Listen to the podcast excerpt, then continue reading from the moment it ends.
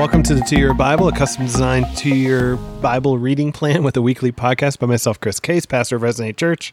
And I'm here with Sarah Pasquale, our executive director. Hey, everybody. And so we are continuing uh, to finish up the book of Deuteronomy today that we've been in now for uh, a couple episodes and uh, getting into the beginning of Joshua. And so, um, yeah, so we are going to deal with sort of a closing of one book and the opening of another with very explicit closings and openings. And Yeah, so- we'll mostly be looking at transitions today, I think. Yep.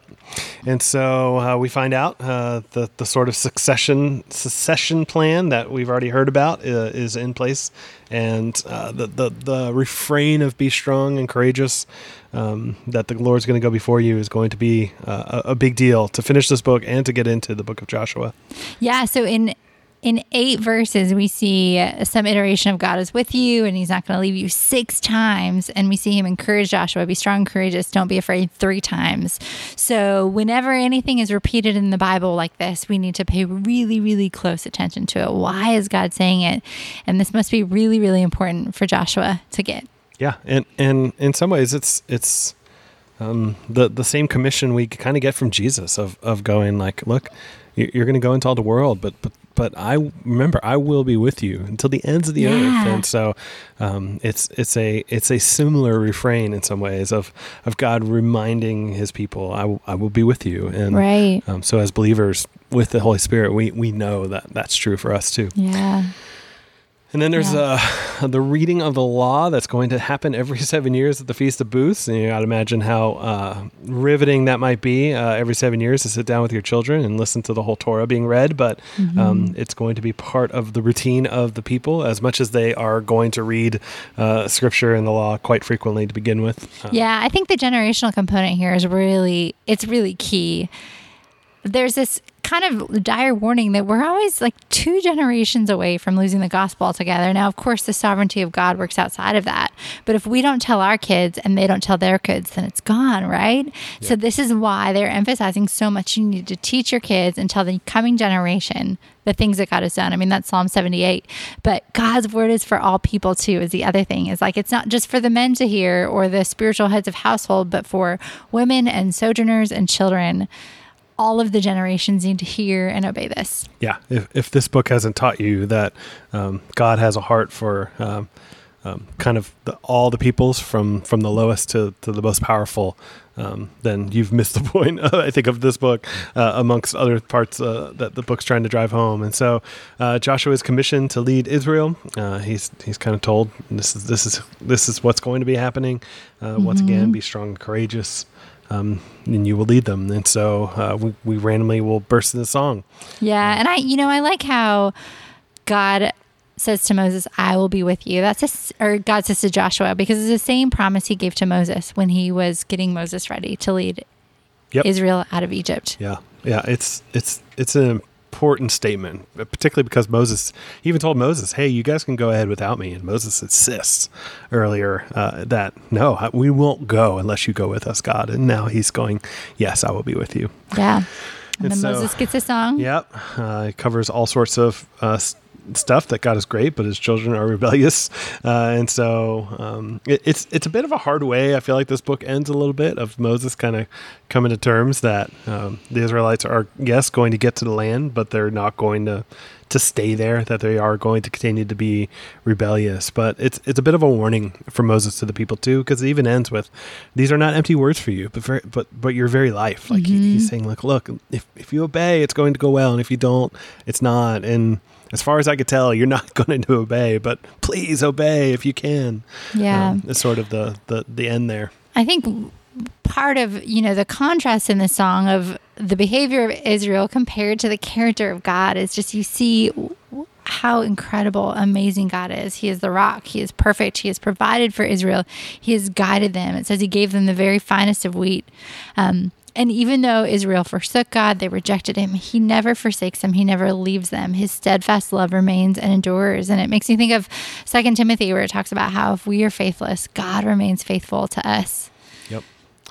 Uh, and so Moses' death is foretold again, and Mm-hmm. uh, and yeah, he's going to die on a mountain, much like his brother, and uh, th- that's symbolic in, a lot of ways. Mountains, uh, in, in particularly ancient culture, that's where God is.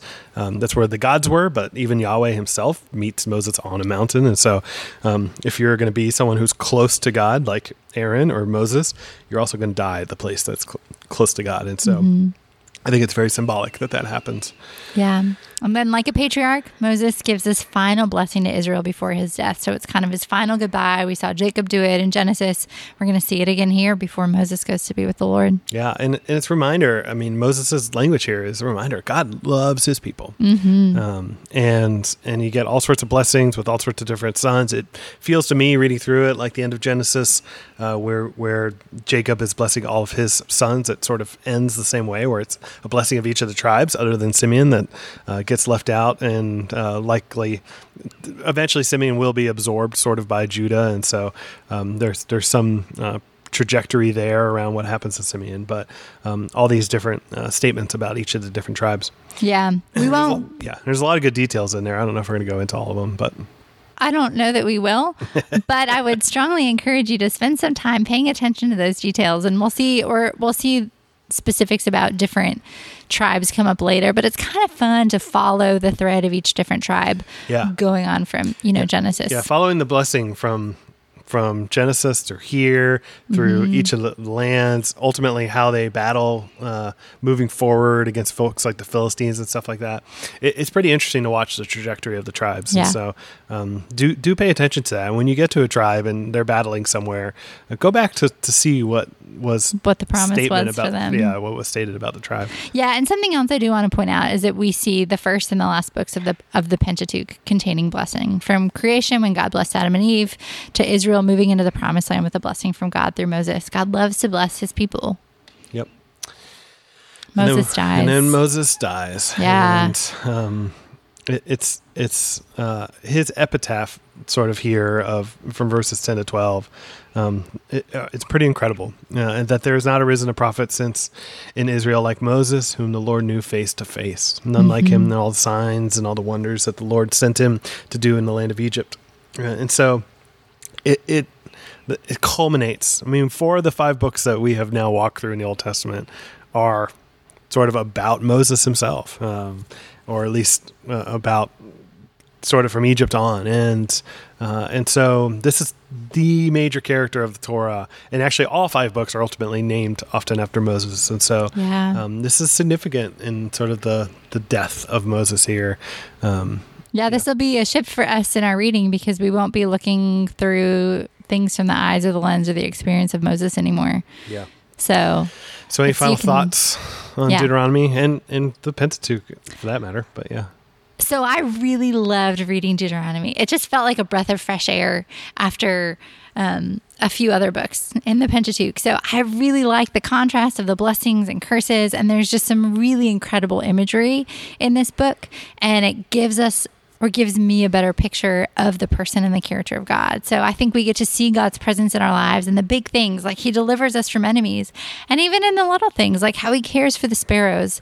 And we see again God's great, great value for the people on the margins. And I think that stood out to me more this time than ever before in reading that there is this huge theme of God caring for the widow and the orphan and the sojourner. He just, we cannot be faithful and obedient to God without also caring for people on the margin. So uh, that was really convicting to me, and it it continued to just kind of expand or broaden my understanding of how the kingdom of God is truly an upside down kingdom compared to what we live in here on this earth. So I think those are the things that really stood out to me. Yeah, yeah. The the idea of remembrance throughout this book is um, pretty significant, and it's sort of like, hey, uh, rem- remember the poor, the orphan, the widow, and the sojourner, because you need to remember that you were like them. Uh, you were a sojourner coming out of out of Egypt, and um, yeah, that that is constantly. It feels like kind of driven home, particularly in sort of the sandwich middle of the book, um, that, that God has a, a tremendous value on all life. Um, it's not just those of, of power and influence, but um, on, on all of his creation. Um, and, and so, yeah, as we rack up the Torah itself, I mean, we have now been introduced those five books to the foundation of, of what is the rest of Scripture. I mean, um, it- that's that's starting to point forward to the Jesus, to Jesus Himself. Uh, the rest of the, what we read in the Old Testament will all sort of sit back on those foundational pieces of these first five books. And so, um, yeah, I, I, think we are introduced to who Yahweh is through these first five books and um, see Yahweh who um, desires partnership with humanity and does that through uh, Abraham and through Isaac and through Jacob and through um, Moses and his people and and and to continue to to walk through as as a God who is holy and and will definitely drive home the point of his holiness, but a God who also is is completely merciful and forgiving time and time and time again to his people. And so um, we don't see a, a, collection of people who are perfect in any way, shape, or form, um, right. but people who struggle and who are asking questions and who are stumbling forward, desiring to figure out who this Yahweh is and, and messing up in the process. And um, yet God continues to, to show graciousness to his people um, with the desire to ultimately bless the world. Yeah. And, and to, and to bring that about um, through a partnership, a covenant relationship with his people. Yeah. And you know, if, if this is the first time you've done this or if you finish it, way to go. This is the foundation of how we're going to be reading the rest of scripture. We'll be looking back to it and commenting on it because this is where we're given the instructions. Not only that, but we're also given pictures of God's covenantal love for his people. Yeah. Yeah, because I mean it's a bedrock of Jesus too. Deuteronomy is the one of the outside of sort of Psalms, but that gets quoted a little differently. But um, Deuteronomy is the most quoted book, and so the fact that we just finished up the book that Jesus refers to the most, um, that, I mean that matters. That, that helps us understand what Jesus is after in the context that he's speaking from. Mm-hmm. So let's move into Joshua. Joshua. Uh, so watch the Gospel Project if you can. Super yeah, helpful. Super, um, super helpful. We will notice some Exodus parallels pretty quickly, whether it's them trying to cross uh, this water that they need to cross to, to, to sort of end up in this new place, whether it's this red sort of marker on a doorpost or a window to, to signify uh, passing over judgment. There's all these ways that this story uh, will start with sort of these Exodus parallels um, that hopefully you picked up on as you read through. Yeah, I think it's kind of like a bookend to the Pentateuch, where we see uh, we've seen the progressive fulfillment of these promises made to the patriarchs, like Ad- Abraham, um, and we see God keeping His covenant with His people, and we also see and really pay attention to this that God's people are not just a specific race, but the people who follow His laws and yeah. obey Him. Yeah, and so a, a, few more resources I think might be helpful. Um, this book's going to deal with a lot of the question of, of genocide and how do we think through that. Um, I'll send in the show notes a link to a lecture that I think is super helpful by a pastor named Josh Butler um, that, that helps kind of parse some of that stuff out. The conversations around what are these cities like, that these cities are probably more military strongholds. Um, the, the word city actually just means fortified place. And so if you're an agrarian society, your farmers live out on the farms. And these little kind of military outposts will be the military that serve under the king, and then probably people that serve the military, which is prostitutes and things like that. And so um, that's what you're going to find. It's not going to be a civilian stronghold like we think of medieval fortresses. And so stuff like that, um, hyperbole and language around mm-hmm. sort of how these stories are told, yeah. um, that that's certainly going to play a role in this. And so there's a lot of ways that um, not not trying to go out of my way to lessen the the language, but the same way that there's there's context of which to, to read into this book to go okay maybe sort of the the the killing of all people and killing all these civilians picture I have in my head may not exactly represent uh, what's what's happening uh, right. uh, historically and in the context. And the other piece I think is really important. This piece of land um, there's a reason why people have been fighting over it, and and I would argue sometimes it's not even just religious. Uh, historically, that piece of land um, is on one of, if not the most important trade route, um, other than I guess the, the, Spice Road, but it would have cut through kind of this area um, uh, in all of history, and so it's it's a connection point between the three major continents uh, that most people knew about at the time. And so, um, if you're going to trade from north to south or, or from east to west, you're going to cut through this area, and and if God is going to sort of pick a place, a geographical place, in order to ultimately bless the nations. Like this is it, and so um, it's so we'll, cool. We'll, we'll, see that as it goes, but like it, it serves a very specific spot um, in terms of its connection to the rest of the world in history. Yeah. So yeah. So let's get going. God commissions Joshua, mm-hmm. which yeah, he's going to give him Canaan, um, and uh, once again we're encouraged and to be courageous. Uh, remember God's word. This is sort of a constant theme. And Sarah point out a chiasm for us, right?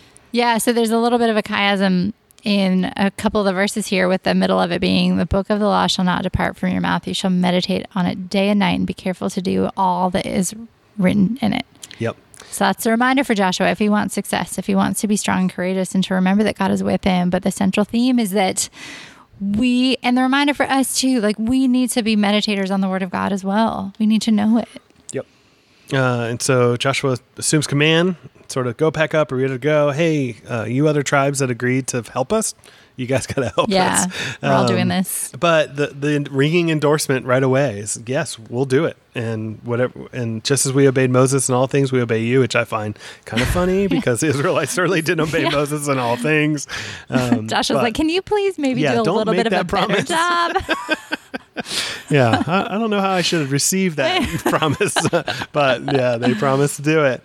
Um, and so uh, they decide to go uh, kind of spy out uh, the city of Jericho. Uh, which you can see when you're standing on Mount Nebo, overlooking sort of the north end of the Dead Sea. You can see Jericho off in the distance, yeah. and And who helps them when they enter this Rahab, who's Yep. a prostitute? Yeah. And so again, like Chris just mentioned, Jericho is probably a military outpost or a military city. So the people who are there are military people and those who service and work with the military. Yeah, and um, she's heard or seen, uh, or uh, at least heard of what has, God has done, uh, both at the Red Sea and the destruction of these kings, um, which are two stories that the Israelites are reminded of all the time. Um, and and she's she desires forgiveness, not judgment. She desires life and not death, which is Deuteronomy's kind of statement of, of, of the two ways, and that's what she desires. And um, and they kind of give her this instruction about hanging this rope, which sort of becomes that Exodus callback to me of judgment is coming, but you can be spared if you just put red on this outside sort of entranceway. And so she does. She hangs this little red rope off the front of her thing, um, her front of her window. And when judgment comes, she ultimately will be spared in the process. Um, so it's just just one of those beautiful pictures that is sort of relayed. But it's important to note, like the the very first conquest of Canaan involves the forgiveness of a Canaanite. Yeah. that is the first story we hear about conquest is the forgiveness uh, in, in- of this woman. Yeah, I mean, she's one of our clearest pictures we have of justification of the Gentiles by faith as well. She believed. And I want you to think back to Moses and think back when he was interceding when God was like, I'm going to wipe out Israel. And Moses was like, But what about these people? What are they going to think about you? And here we see the answer to God's prayer. We see the fruit of it. Rahab, she has heard about Yahweh and she wants to follow him. And I also think it's really it's noteworthy that the spies were really kind and generous to her in return. They didn't have to promise her deliverance or anything like that, but they did. And so they invite her into their community and their people as well. So I just, I mean, we'll talk more about Rahab. I really, really love her story because of what an unlikely picture of Yeah. a woman of faith that she is. And that comes back again to God's heart for people on the margins. And um, let's be careful to not criticize Rahab too much or like put her in some category as awful because she was a prostitute. She probably was a victim of her circumstances. Um, and usually women don't choose that on their own, but they're forced into it. And and if her family, uh, which was likely, forced her into prostitution, she still asked for them to be saved as well. Yep. I don't, she, her story is she's just really beautiful. And, and it's a picture why this is not actual genocide. Like what Yeah. they're coming in to do was to deal with this collection of nations who its people were worshiping in in a way that probably deserved judgment. That that Right. was wicked for all sorts of different reasons. But those who don't, those who those who turn from their wicked ways of child sacrifice and stuff like that, those who will turn from that are spared. And so we see that right away. Yeah. It's not about killing all the Canaanite ethnically. It's about killing those who are worshiping in in ways that um, we would find, even in modern sensibilities, certainly an abomination. Right.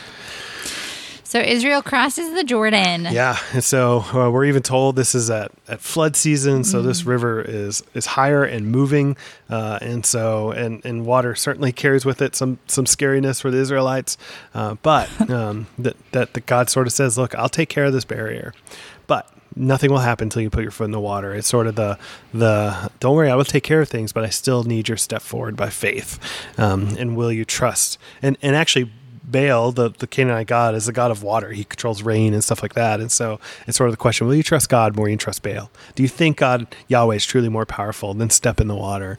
And and they do, uh, yeah. led by the priests nonetheless. Yeah. So one interesting thing I read is that the Jordan could have stopped um, either naturally through mudslides further up north, or it could have happen miraculously. I mean, either way, it's a miraculous intervention from the Lord. Um, and the other thing I want to note is that this is the first time we see Israel called a nation. While they were in the wilderness, they were called a people, but now we see them being called a nation, which is yep. cool. Yep. And so, yeah, and once again, we see just the picture of going through the waters, whether it's in Exodus, whether it's here, whether it's Jesus who will go through the waters uh, through his baptism to bring people that are wandering in darkness into light. And so yeah. um, it's great. And then we get a memorial of this moment. Uh, they are instructed to grab these 12 stones that are probably quite large stones, not little sort of small rocks that fit in their hands, but but enough that probably a few guys might have to carry each one. Um, they're left as standing stones, which kind of exist. Uh, we're going to see this multiple times in Scripture. These sort of standing stones. Uh, they're instructed to write the law on them and leave them as a reminder. This memorial, uh, which once again, it's a huge part of the life of the Israelites to remember, remember, remember.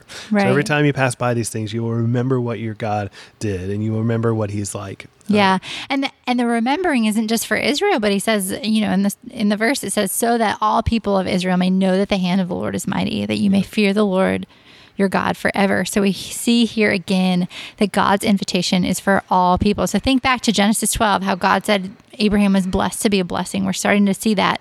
And then we've got these 12 men who are representing God's faithfulness to the 12 tribes of Israel and, and grabbing these stones. And then we see Jesus choosing 12 men to take the gospel to all nations, like we read in Matthew. This is a foreshadowing of the gospel for all nations right here. Yep. So good. So let's get uh, to the New Testament and jump uh, back into First Thessalonians.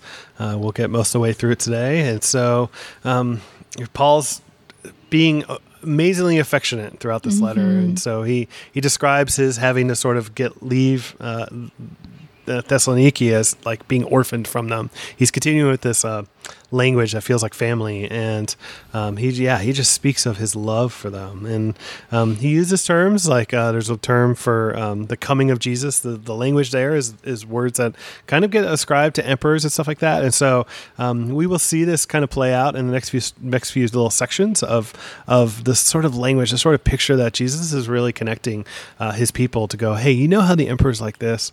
Well, Jesus is going to come back too. And um, and he makes this amazing statement statement, I think, where he's like, you know what, my my my competition, my victory in these games, me getting a crown, the the thing that my reward for all these things is he goes, It's you guys, like you, this church that I've I helped found when I was in town, and you guys continuing your faith. Like that is my crown at the end of this. Yes, mm. Jesus is the one to crown me, but yes, like you guys are my crowning achievement in some ways, and and him sort of oozing towards these people just the love that he has for them and sort of the, the proudness like a dad almost yeah. Uh, to them to live in such a way that that we see our crown and we see what we work for is making disciples and evangelizing. And I, I think the thing that I was encouraged about here or reminded, maybe admonished of, is that, you know, Paul is really good at caring for people even when they're not in front of him. And a lot of us do this out of sight, out of mind sort of thing. If we don't see someone, we stop communicating with them.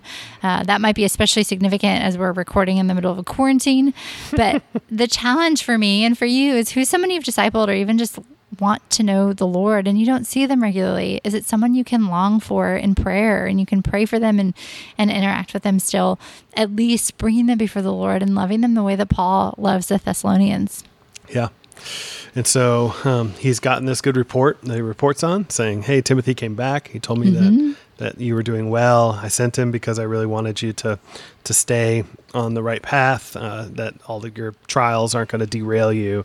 Um, and so he he just makes clear. He's like, because look, this is this is God's will for you for you to continue to be sanctified, for you to become more like Him, to be more like Jesus, to be holy, to be distinct, to be different. That's sort of what sanctification implies. And yeah. so um, there's going to be uh, an emphasis, as you read through, on sexuality, um, that the sexual immorality becomes a bit of a specific area. And you, when you're dealing with Greek and Roman culture, like they, their sexuality and understanding of it's very different than the background that Paul would have come from, um, where uh, sex and temple and worship was common. Sex outside of marriage was pretty common, and, and so um, he's he's going. And if you remember back to to Acts, where the the council decides here are the things that we we do hold the Gentiles to, like this is one of them. And so Paul's like, look, like you you have to have this biblical picture of of sexuality. Like that is what God desires for you and God designed your body to do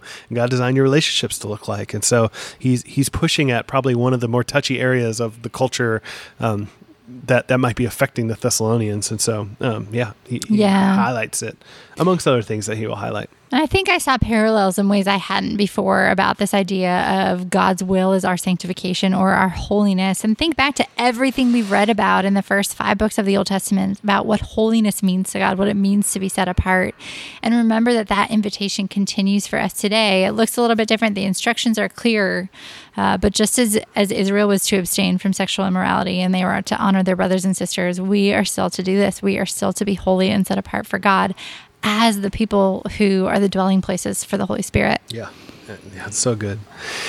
And so, uh, so we seem to turn a corner a little bit to, to deal with this conversation of of death and what happens, as if uh, maybe people are wondering, like, hey, like you've talked about this resurrection. Jesus was resurrected in three days, but like, look, my uncle died last year, and then nothing's happened. And Right, like, when's it going to happen? resurrected When's yet, this yeah. happening? And and when's the sort of like end age actually going to come? And um, and Paul in a way that he says like this is to encourage you is going to answer their questions but he doesn't get overly detailed. Uh, he'll get more detailed in something like 1 corinthians 15 but um, he, he uses an analogy that they would have understood in this city. So um, the, the, the emperor uh, caesar uh, it, say say there was an earthquake in Thessaloniki and the emperor sent money to the town to to rebuild, um, which happened in places like Thessaloniki. At some point, the emperor will come back and see where that money's gone, see what they've done with that, and see how they've invested it, see sort of even how they've honored him with it. And so he would come, and as he was coming, uh, somebody would see uh, on the watchtowers, uh, see him coming, and they would sound a loud trumpet um, so that everyone would know that Caesar's on his way. Uh, the emperor would, would sort of come into the outskirts of town. Uh, that's where the cemetery is, and, and he would pay his respects to those who have come before outside city gate. And then people would go out to meet him to sort of walk him in and sort of um, the, the, the, the, the sort of caught up language that we read in English. Um, in, in Greek, it's, it's a very specific term around how people greeted the emperor. And so they, they would meet the emperor and enter with him into this city that that they would show here's what we did with the work that you've given us or here's what we did with your money here's here's how we invested what you've invested in us. And um, and so the language here of Jesus entering or the um, Jesus's return here um, is, is very much that uh, of his return to the deposit he left initially in Thessaloniki. And there would be a loud trumpet and the dead would have a place of honor. And so first is a term both in sequence and priority. So so they would have this sort of honor that's given to them, and then we would walk in to sort of the final whatever it is with Jesus. And so um, I, I, there's there's a theology that's built out of particularly this passage that's sort of this escapism that that we're going to sort of like get left behind and get caught up in the air and disappear, and then one day we'll come back with him but that that is not at least given the context of of what um this this crowd that had emperor worship commonly a part of it that's not the picture that, that i think paul is painting here. Now how literal every set of sequences that's another conversation but um, what what jesus is is teach or what Paul is teaching here is not escapism towards some sort of place where we go off while Right. sort of the world goes to hell in a handbasket, but um, that that Jesus will return and that we are part of His victory march in, in some way as He returns to. Um, to, to judge and to set the worlds into new heaven and new earth. And so, um, yeah, and because of this, Paul says, "Do not grieve as those who have no hope." And this is a really essential component for us to understand as Christians today. We do grieve on this earth. We should be sad and we should lament things that are not right. We lament difficult things, but we also do it with a hope that no one, hear me say, no one else on earth has this hope because we believe that Jesus will return and make all things right. Yeah. So, and the encouragement here is also that we will always be with the Lord. So, is that a longing of yours? Are you grieving as someone with hope? Um, I hope it's something that you're encouraged by as we anticipate the coming of Jesus. Yeah, and and they're sort of like, when's this going to happen? He's like, look, it's like a thief in the night. It's it's unexpected. It's sudden. Mm-hmm. You don't know when a thief in the night's going to break into your house, and and like birth pains like they're inescapable. When they start like this is just going to happen. There's no turning back. And um, while people are saying peace and security which would have been the catchphrases of rome saying while they're off saying that like you be the people who are of the light. And i love that there's an indicatives more than there are imperatives. Like you are the people of the light children of the light. So now here's how you can act. Like don't act like the drunks. Like be awake be sober. He uses even warfare mentality of, of putting on a faith love and salvation. And so there's this idea of awakeness. Like um, he's coming back. So don't be surprised by that. But go go live it out. Like this matters. Like you, you don't have anything to be scared of. Your peace and security comes from jesus. So any judgment that's coming it's not for you. Like your trajectory is not wrath but salvation. So go. You have freedom now to go live this out mm-hmm. to tell others about jesus and to not be concerned about these sort of things and but to not trust rome for your peace but to trust jesus for your peace. And so um, yeah it's such an encouragement. And paul's saying like this is how you i'm encouraging you by teaching you these things. Not to deal with your speculation questions, but but to encourage you uh, moving forward. Yeah, I kind of like looking at Paul's commands of what how he you know he says encourage each other with these words, and it's uh, this time we're to encourage the church with the reminders that God has not destined us for wrath, but to obtain salvation through our Lord Jesus Christ, yep. who died for us, so that whether we are awake or asleep, we might live with Him. Yeah, so good and we'll keep going uh, next week. But uh, let's just jump into our three psalms of the week. Psalm ninety-one. Anything you want to say about Psalm 91, Sarah? This is just one of my favorite Psalms. I really like it. I like this idea that it's a promise of protection from judgment, um, and that judgment is going to fall on Satan and his offspring when the end comes for those who are in the family of God. It's yeah. not a prosperity gospel promise, that's for sure. Yeah, but it's, it's definitely a promise of protection of some sort. And, yeah. Um, Psalm 31, we get David sort of fleeing uh, and he's feeling it seems like down humility but he's recognizing that god is saving him. And um, there's sort of a, a, back and forth between sort of his depression and yet god's ability to to to still be the victor. And and he says things that jesus picks up like on into your hand i commit my spirit mm-hmm. things like that. And there's imagery of a rock and a fortress. And maybe he's siding in a rock. Maybe he wants god to be a fortress that he doesn't have since he's on the run. And so there's yeah. all this beautiful language around sort of god being sanctuary to to be the the safe place. Yeah. It uses a little bit of military. It's kind language. of similar to what we just talked about in First Thessalonians. Like my hope is in God, even though his circumstances are are pretty dire. Yeah. Um, but his hope is still in God. Yep. And in Psalm sixty six. Uh, so God's power is great, and the author is, is saying like, "You give good gifts, and I want to give them back to you." Yeah. And so um, we got to yeah. praise God for the good gifts He gives us. Yep. So what's what should we look for next week? All right. When you're reading the Old Testament, read it with a map. Just flip to the map in the back of your Bible or pull something from our show notes um, and look for the words and the phrases and the phrases that attribute success to God rather than Israel's might. So pay attention to the specific language there. New Testament, um, I think focus on the role of suffering and enduring and steadfastness in faith. Uh, suffering plays a key role in that. Yeah. Well, in the Old Testament, we'll, we'll deal with uh, the Israelites making an agreement with the Gibeonites and just think back to some of the stuff you just read and anything that Israel has been told to do or not do as they interact with these groups and whether they should have made that agreement at all. And then uh, as they move into the New Testament, uh, as we read through the rest of First Thessalonians and Second Thessalonians, just imagine a you're a citizen of of the city and everything is about the worship of, of Caesar and everything's about the worship of these Greek and Roman gods and and you have turned from those things. It is causing all sorts of crisis. It's causing all sorts of relational strife. And it's causing all sorts of issues for you to exist. And you're being persecuted you're being judged you're being isolated all these things because of that. And so if that's the case paul's words have such a beautiful context of encouragement of pointing forward. And so as you're reading think of yourself as someone who is in sort of these situations and what these words would have meant to you. And that's it for this time and we look forward to hearing from you again. Thanks y'all